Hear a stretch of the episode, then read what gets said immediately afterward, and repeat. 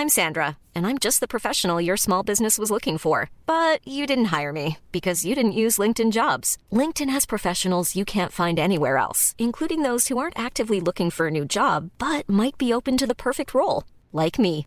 In a given month, over 70% of LinkedIn users don't visit other leading job sites. So if you're not looking on LinkedIn, you'll miss out on great candidates like Sandra. Start hiring professionals like a professional. Post your free job on linkedin.com/people today. Être femme, ce n'est pas une donnée naturelle. Bah, T'as vu comment c'est sexiste Les valeurs patriarcales oppressives qui régentent notre éducation. Qu'est-ce que c'est que le sexisme? C'est le résultat d'une histoire. Tout le monde a sa définition du féminisme. On peut plus rien dire. Qu'est-ce que ça veut dire? Salut, c'est Marine Pétroline, des Chroniques du sexisme ordinaire, le podcast qui débusque le sexisme dans les moindres recoins. Sexisme, féminisme, genre, virilité, transidentité, vous êtes perdus? Pas de panique Tout s'explique. Aujourd'hui, on se demande, c'est quoi le féminisme? Le mot apparaît d'abord en médecine pour décrire une forme particulière de tuberculose où les hommes perdraient leur caractère viril. Poils, voix grave. En 1872, Alexandre Dumas, fils, reprend le terme pour dénigrer celles et ceux qui luttent pour l'égalité entre les femmes et les hommes. Féministe devient plutôt une insulte que les personnes concernées se réapproprient, comme Hubertine Auclair, la première à se revendiquer féministe à la fin du 19e. Aujourd'hui, en France, 59% des femmes et 49% des hommes se déclarent féministes. Mais qu'est-ce qu'on entend par féministe et féminisme? Pour l'encyclopédie Universalis, le féminisme est un mouvement complexe, politique, social, culturel et intellectuel, qui remet en question la domination masculine. Le féminisme, c'est un mouvement qui vise à changer la société, ou plutôt des mouvements. Il y en a plusieurs tous constatent des inégalités envers les femmes par rapport aux hommes et veulent y mettre fin. Par contre, tout le monde n'est pas d'accord sur la cause des inégalités et la façon de lutter contre.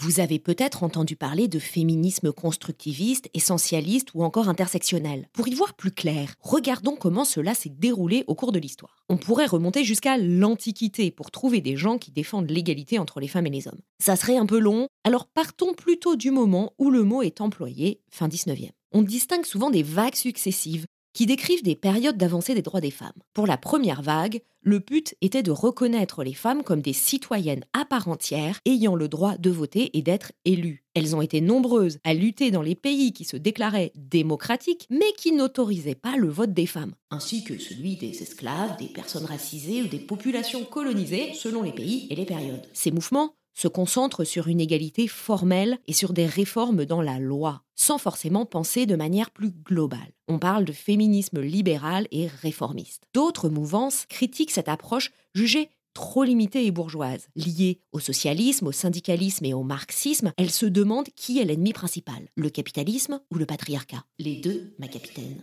Après la Première Guerre mondiale, les femmes obtiennent le droit de vote dans plusieurs pays, mais pas en France. Le Sénat fait obstruction et il faudra attendre 1944.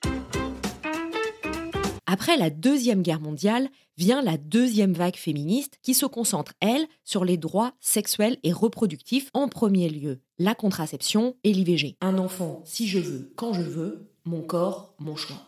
À l'époque, Simone de Beauvoir vient chambouler la réflexion sur le féminisme avec son livre Le deuxième sexe qui sort en 1949. Pour Beauvoir, L'essentiel des différences constatées entre les femmes et les hommes dans la société sont le résultat d'une construction sociale, ce qui l'amène à dire on ne naît pas femme, on le devient. Cela s'oppose à des approches dites essentialistes. Hommes et femmes auraient par nature des caractéristiques différentes, mais toutes et tous devraient être à égalité et les caractéristiques féminines revalorisées. Après plusieurs décennies de travaux en sociologie, histoire, psychologie, ce sont plutôt les approches constructivistes qui l'emportent. Et on comprend que ce que chaque femme vit individuellement est en fait lié à un système global. L'intime est politique et nécessite une réponse collective. Les femmes se mettent alors à décortiquer tous les aspects de la vie d'autres sujets arrivent sur la table avec la troisième vague à partir des années 80. Les violences sexistes et sexuelles, les violences conjugales et familiales, les mutilations génitales, l'égalité professionnelle et le harcèlement au travail, la parité en politique, le harcèlement de rue, la précarisation des femmes, la précarité menstruelle, tous ces sujets sont encore brûlants aujourd'hui.